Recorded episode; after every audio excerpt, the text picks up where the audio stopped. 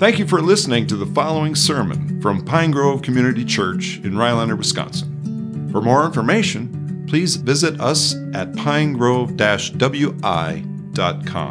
We hope you enjoy the sermon.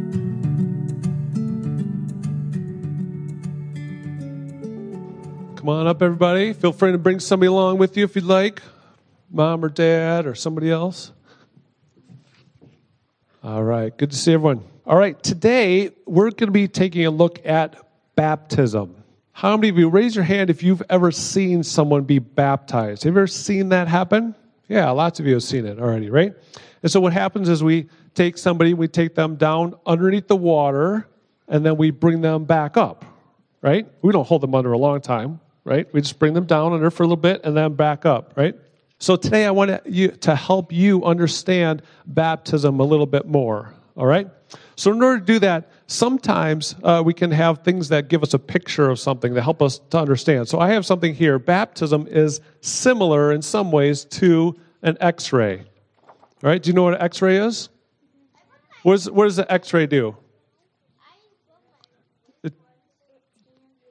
Yeah, it scans your bones. It takes a picture of what's happening inside your body, right?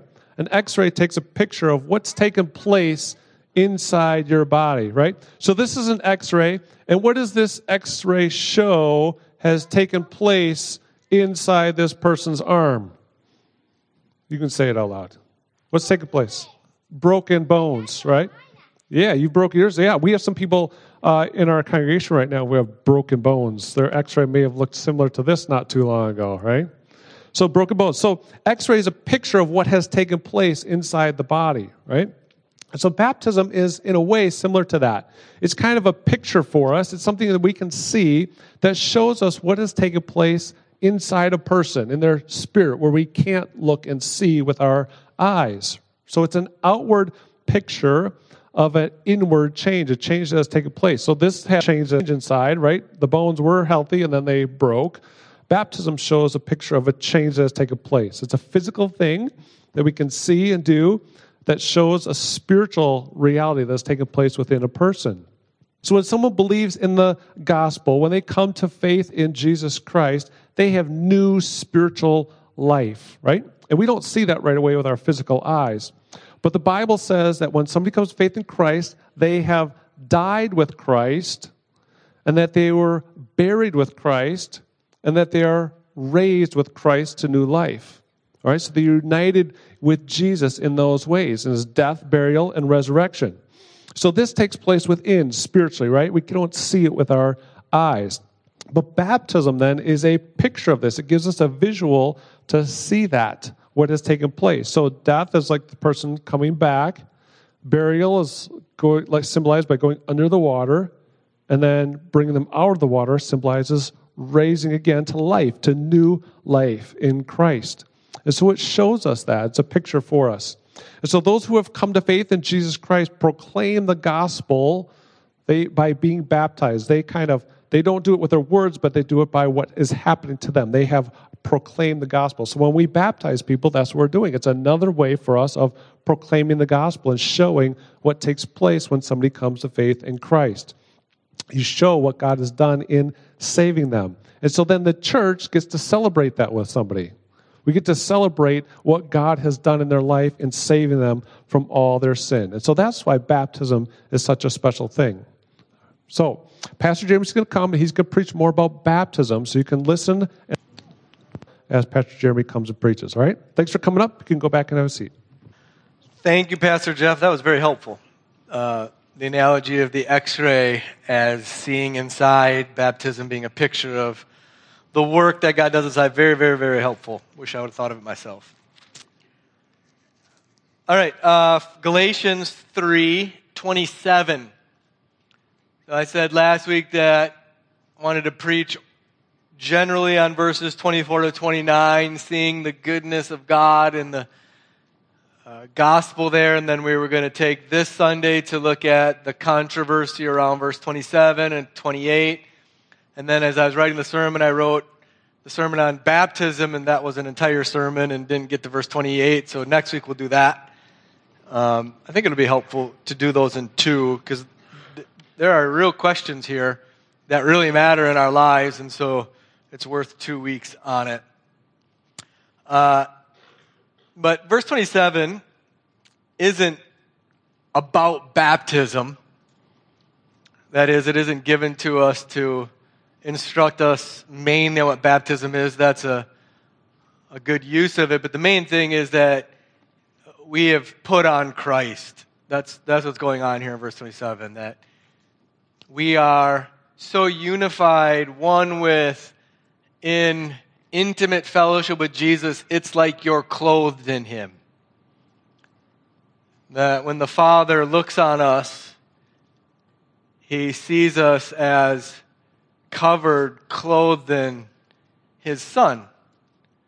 And so all that His Son has earned, all that His Son is, is all that the Father gives us because we're in Christ. We've put on Christ. And baptism, as Pastor Jeff helpfully said, is a picture of that. It's a confirmation of it, it's a sign of it, it's a living sermon and pictures of it, it's a seal. It helps us to know that this is true. And so I think because baptism being a Baptistic church, I'll explain what that is a little bit more.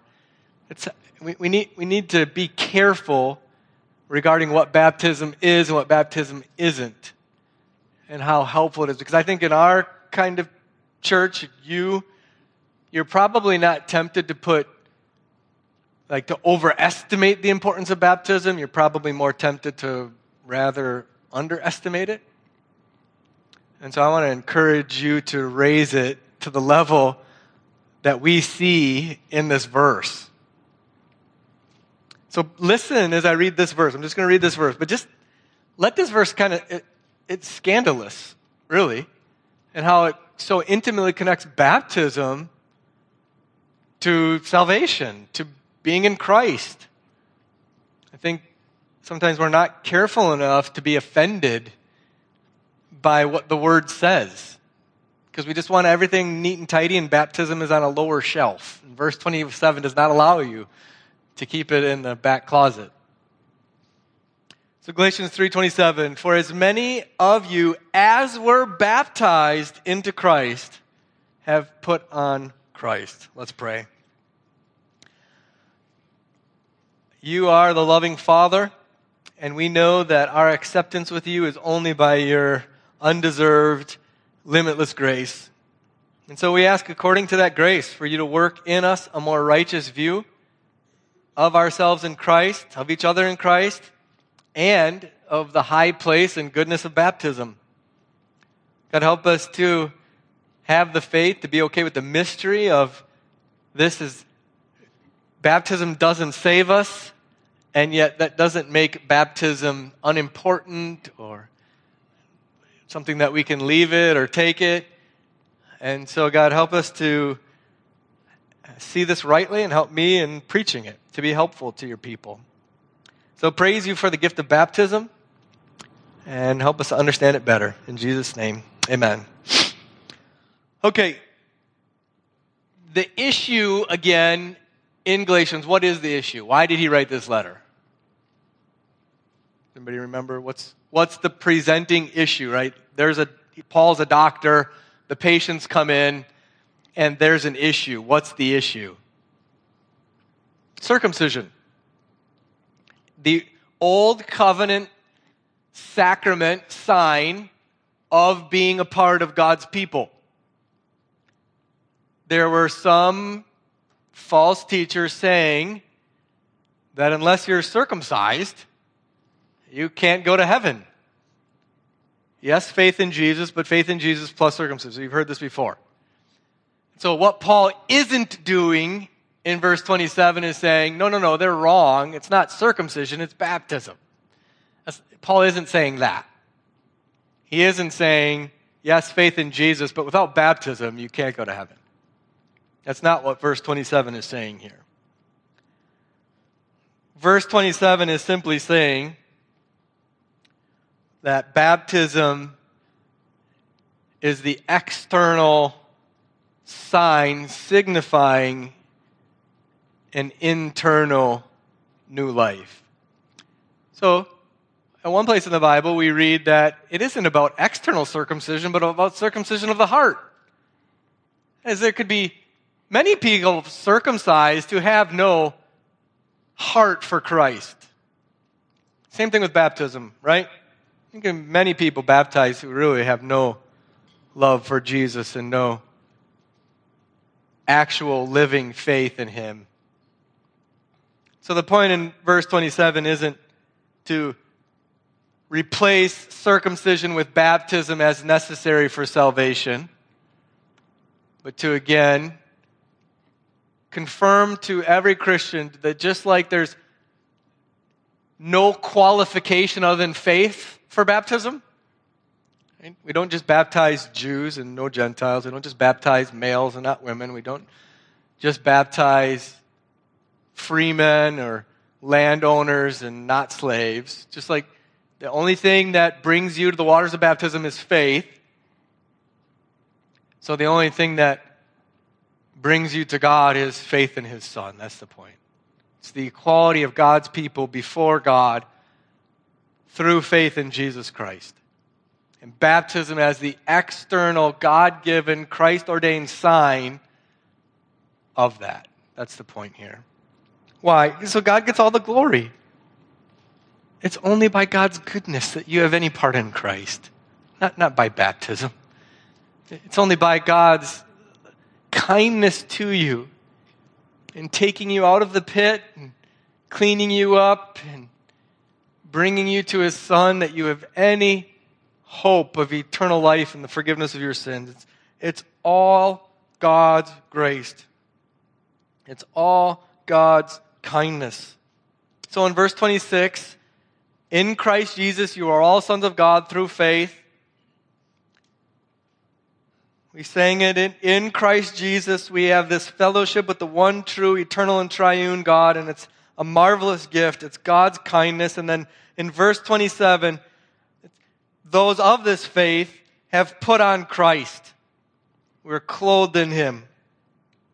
And baptism is the external communication from God of this internal reality. And there's, there's kind of a play on words going on here. You,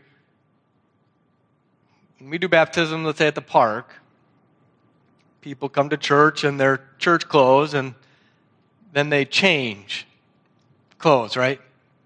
And then they get baptized in those clothes, and then after they're done being baptized, they go and change again. This is part of the baptism ritual. In fact, there were actually baptism clothes that people would wear, and then afterwards, there were different clothes that they would put on. In Roman times, a young man would wear clothing signifying that he was not yet a man. He had a clothing with a crimson border.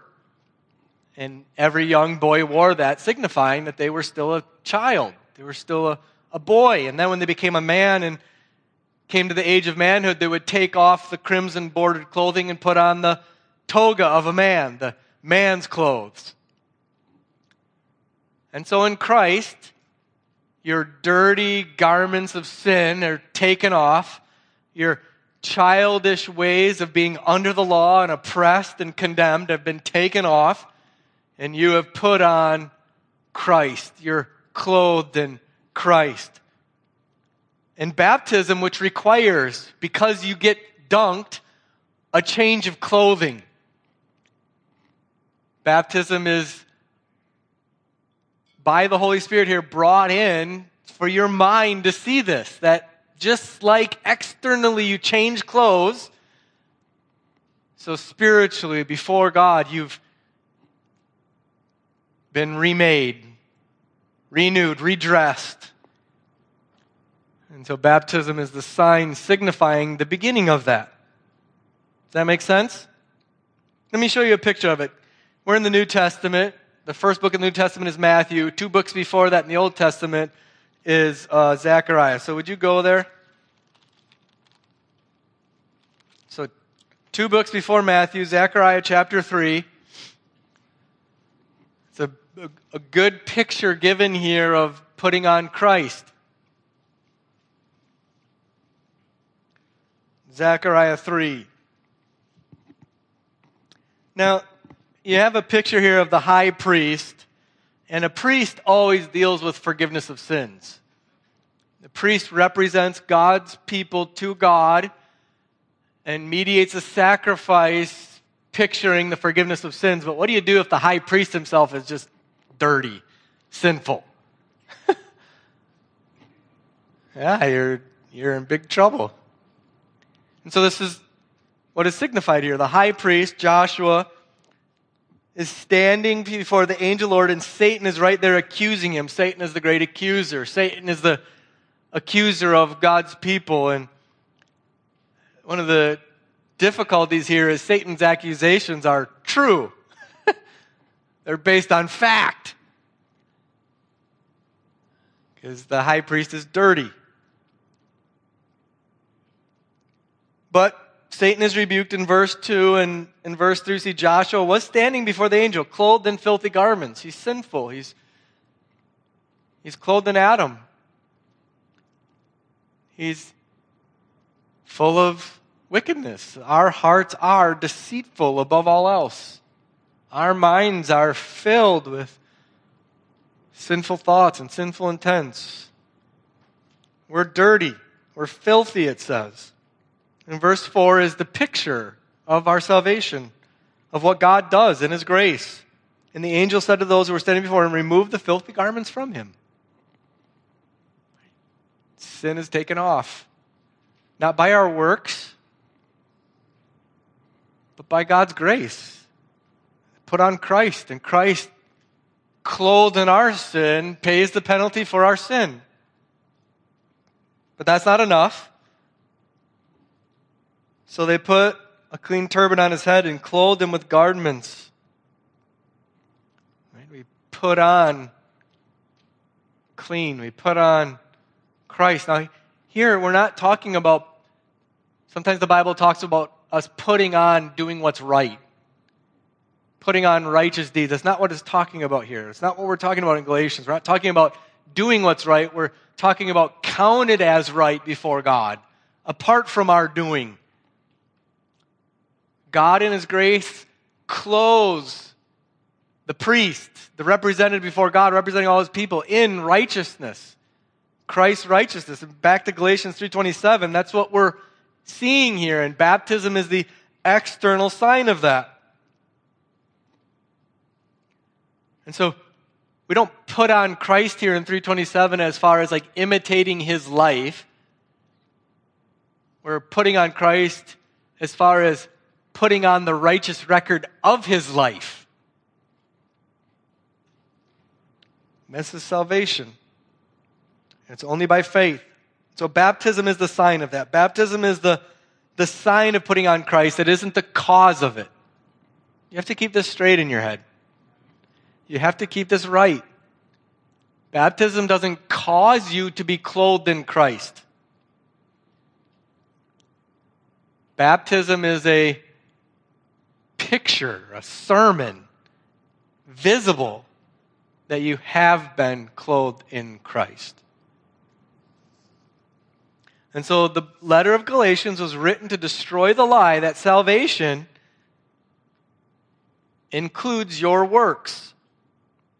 Again, Paul is not here replacing circumcision with baptism as, as if say, my opponents are wrong. They're not wrong to say you need to do something. They're wrong in saying circumcision, it's baptism. That's not what he's saying. And we know this because there are many, again, who were circumcised who had no part in God's people. Just as there are many who are, some who are baptized who have no part in Christ. Baptism does not save you. Instead, baptism looks back to what God does in saving us in Christ and cleansing us of our sins and clothing us in Christ's righteousness and communicating to us and to all in a living picture that we are Christ. And here's the difficulty. Because we want to be careful to not believe the lie or communicate the lie that we need to be baptized in order to be saved, we then just say, well, baptism isn't important much at all.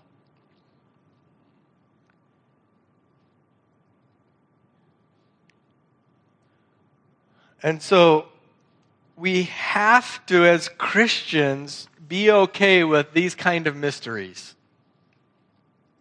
It's kind of what we've been dealing with in regards to the law in Galatians. Galatians talks very negatively about the law. Again and again and again. In fact, if you only read Galatians and didn't read anything else in the Bible, you would think that God's law in the Bible is only bad. It's got no place at all in our lives. But we don't only have Galatians, we have many other places in the Bible that talk about God's law. Psalm 119, the longest chapter in the Bible, sings the goodness and glories of God's law, the wisdom of it, the beauty of it. And so we as Christians have to know that in regards to our being justified before God, the law is nothing. It's got no place at all in your life. You're dead to it. But as a Christian, we learn to love God's law. It works really well.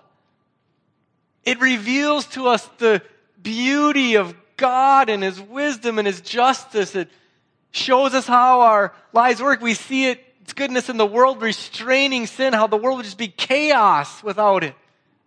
And so you have to have both of those.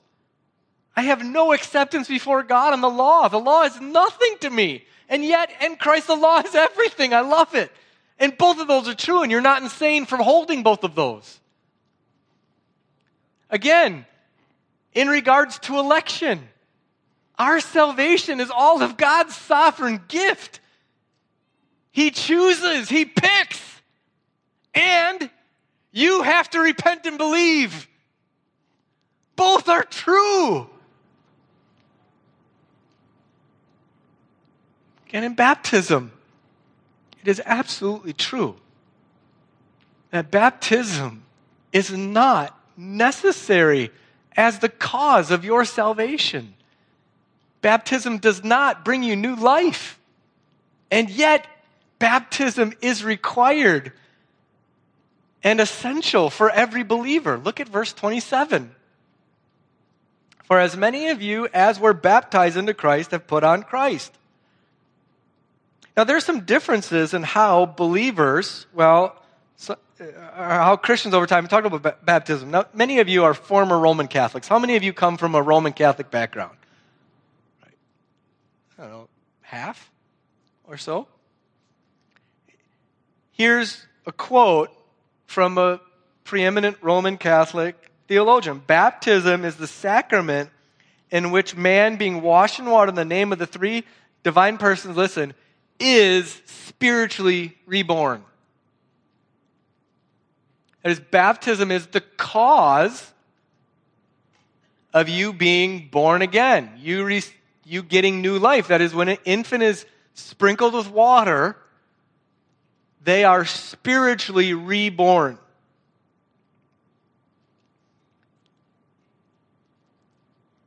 Do you believe that? We can't believe that. That's not what verse 27 is saying. In fact, that's going against the entirety of this passage, the entirety of this letter. Because Roman Catholics deny that justification is by faith.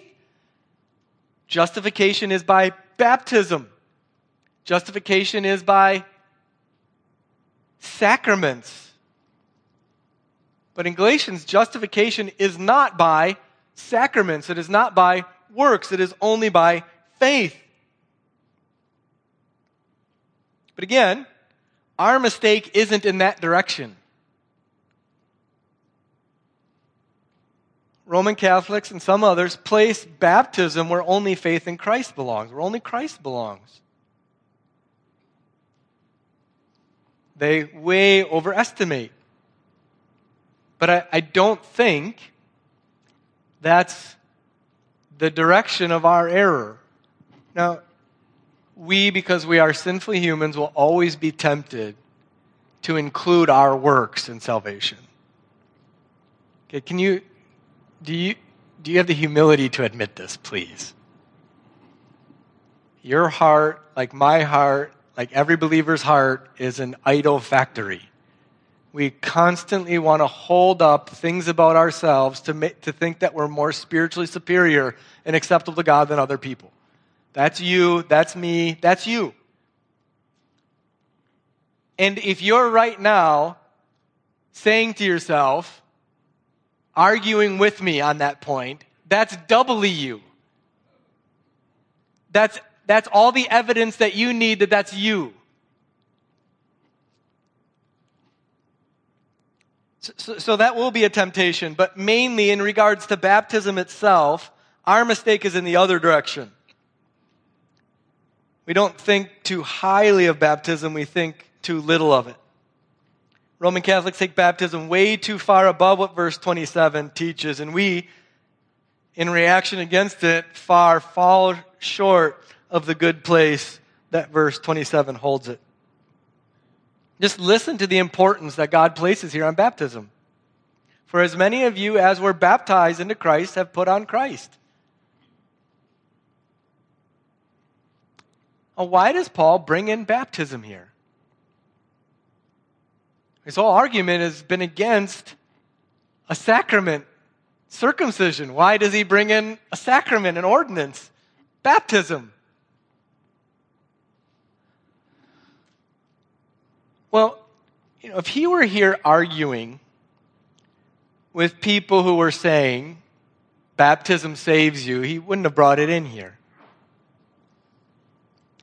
He, wants to teach the faithful the high importance of baptism and how baptism intimately communicates to us the grace of God. And so he's not at all timid to speak of baptism as if it's like being placed into Christ, as if it's like being putting on Christ and connecting baptism very closely with the truth that God communicates through baptism. Okay? So baptism isn't the truth of Christ, is it? Christ is alone your salvation. Christ is alone your hope of eternal life. Christ is your everything. Baptism is a communication of that fact. So, baptism does communicate the grace of God to us. God alone saves us. Baptism is no empty, cold ritual, but has real significance and spiritual power in our lives. Now, throughout Christian history, in response against Roman Catholicism, Protestants, what we are, have sometimes fallen into the error of just seeing baptism as like an empty sign.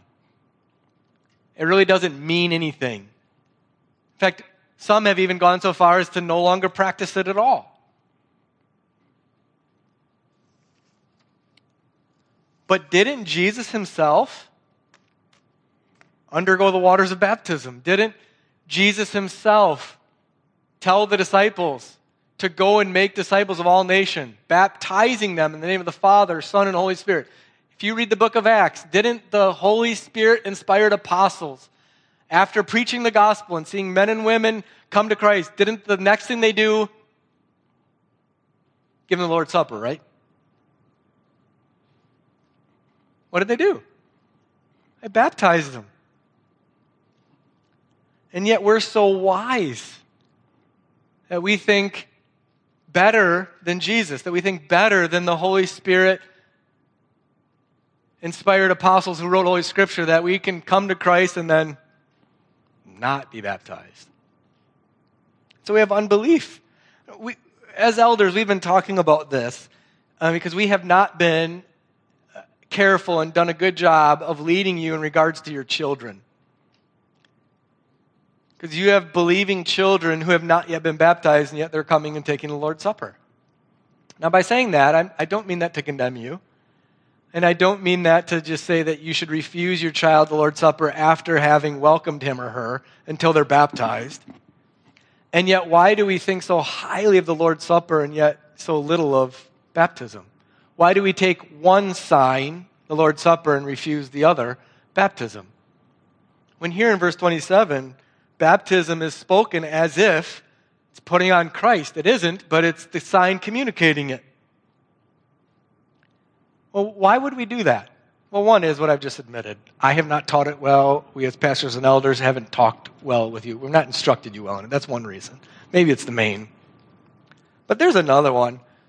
The Lord's Supper is really easy. Everybody's doing it all at the same time in a warm building.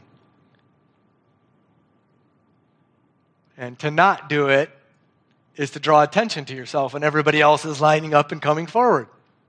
And there are some of you who shouldn't take the Lord's Supper because of your unbelief or because of your ongoing unrepentant sin. Well, yet in baptism, it's embarrassing, it's humiliating.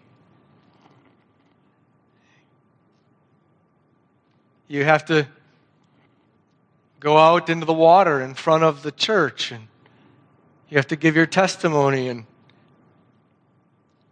go under and come up. And yet, when Christ came, didn't he identify with us in every way? Didn't he take on your flesh? Didn't he live not a life of a king, but a life of a lower middle class you, me? Didn't he take your sin upon himself to the cross? Didn't he go into the grave on your behalf to suffer your death? And baptism is, in a sense, our saying, I identify with him. He identified with us first. He took on our flesh, our misery, our sin, and we in baptism identify with him. In all pagan religions, there are baptism rituals. And the baptism ritual is I'm with the pagan gods, I'm with the idol, I'm you're identifying yourself lock, stock, and barrel with that idol. And in the Christian culture in Jesus' day, for a Christian to be baptized in the name of the Father, Son, and Holy Spirit was to say, I'm not with that. Caesar is not Lord. Jesus is Lord. They took the ritual given by Christ and said to everybody, That way is gone. I'm no longer doing that. I'm no longer with that. That was wrong. Jesus is right. Uh, my commitment is in Him. My loyalty is to Him. My fidelity is His. That's one of the things we're communicating in baptism. And so baptism is humbling, humiliating. It's a commitment, it's a sign, it's a covenant.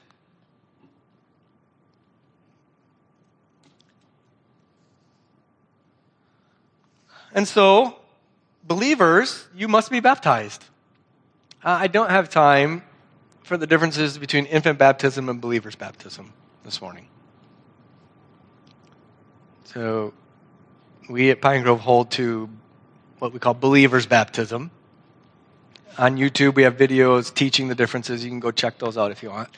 Or come and talk more with us. We'd love to talk to you about it. But if you're a believer and have not yet been baptized, you are in disobedience to God. Now, this is a sin of omission, not a sin of commission. Omission are things that God has called you to do that you haven't yet done. Sins of commission are actively doing things that God has told you not to do. So you are omitting doing what Christ Himself has commanded you to do, which is to be baptized. So, if you're taking the Lord's Supper, which is the sign of inclusion at God's table within God's house, but you haven't yet walked through the door of baptism, that's like a baby not yet being born but demands his driver's license. One comes before the other. One is the sign of entrance, one is the sign of ongoing fellowship. Well, what do we do with our children? What do we do with children raised in Christian homes who have come to the Lord? Now, we don't think you should baptize your child as an infant. We don't think you should baptize your child until the age that he or her is able to understand his or her need for Christ because of understanding of their wickedness and sin and have some basic understanding of what Jesus did. And yet, when a child comes to that age, the first thing that we should do is encourage baptism. Now, here I want to insert the elders between your child and yourself as a parent. What do I mean? How many of you have been around other parents who are way too hard on their kids? Maybe in sports. They're just so hard on them. You ever been around somebody like that? You just feel for the kid. Like they're expected to be Michael Jordan and they're in sixth grade. They just demand way too much of their children. Or how many of you have been around a kid, let's say at Walmart, the parent obviously doesn't expect enough? The kid is ruling the roost. The kid says jump, and mom says, How high? Parents sometimes lack objectivity with their children. They can sometimes demand way too much, or sometimes fall way short of demanding enough. this is true in regards our child's salvation, eternal life. Sometimes parents expect Jesus like perfection of their children before they allow them to be baptized. And sometimes the kid burps sweetly and they think they should be baptized. I had once a mom bring all three of her daughters. They were different sizes, but they looked exactly the same and thought they should all be baptized together right now. I thought, well, that's odd that they all came to Jesus at exactly the same time. They just weren't careful for the kids' souls. So I think parents, one of the things you should be encouraged to do is when you begin to see your child confessing faith in Jesus, desiring to partake in the things of the church it takes, uh, talk with them about it, pray with them about it, and then bring them to the elders. An elder, two elders, pastors, and explain what's going on. Be there with them. We're not going to be harsh. This is not going to be an interrogation. We, we want to help you discern where your child is at with the Lord. and help you with that. And so, talk with your child, pray with them, schedule a time to meet with a pastor and elder, probably a couple of us. Because God has given us to help you shepherd your children. And isn't entering the waters of baptism, which signifies to your child that they are within God's people, that they have been forgiven of all of their sins, that they have been raised to new life, that God is their God and that they are named with His name, shouldn't you want shepherding help there? And so beware that sometimes you may set the bar way too high above just simple faith in Jesus. And sometimes you may just bring your child to be baptized without any faith in Jesus. It's totally true. Now, as far as the Lord's Supper and baptism, there is no chapter and verse that says, Thou shalt not take the Lord's Supper until you've been baptized. And yet, that is everywhere the pattern in Scripture. They believe, they're baptized, and then they take Lord's Supper. If you know church history at all, they were not allowed to take the Lord's Supper until a period of time of teaching, instructing them in the faith, testing their fidelity. Then they were baptized, and then they were welcomed to the Lord's Supper. And by the way, they're often baptized naked, men and women separate. We won't do that. So, what does baptism say to us? Look at verse 27 again. For as many of you as were baptized into Christ have put on Christ. Baptism is communicating that we are in Christ and have put on Christ. It's glorious you hear from us in the pulpit regularly the goodness of salvation. It's preached with words. Baptism is a sermon with pictures, communicating that just as Jesus died, so we died with him. Just as Jesus took our sins to the cross and suffered the wrath of God, and so the penalty is paid, we did that in him. And just as the Father was pleased to raise him to new and eternal and indestructible life, so we have this new life. That's what baptism is preaching. That's what you're seeing. Baptism is saying that God has identified us with him. We are his. We have his name, Father, Son, and Holy Spirit, on us. It signifies that he who began this good work, signified in the waters of baptism, will bring it to completion at the end, raising us to eternal life just like his son. It's preaching that to us. It's saying to you that you are all baptized into one body. 1 Corinthians 12 13, that we belong to a community of believers. Baptism isn't just an individualistic thing, it's a corporate gathering of God's people. We're baptized into a body. We're marked off from the world. We aren't isolated, lonely seekers for heaven, but a band of blood bought believers with a good work of helping each other remain faithful until Christ's return. And just as the only thing necessary for baptism is faith, so only true faith makes us sons of God and inheritors of all that Christ earned on the cross and in his resurrection and his reign.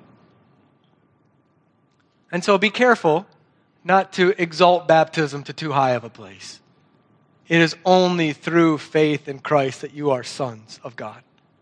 But don't relegate baptism to the basement. It's vital in the life of a believer, it's required, it's a sermon.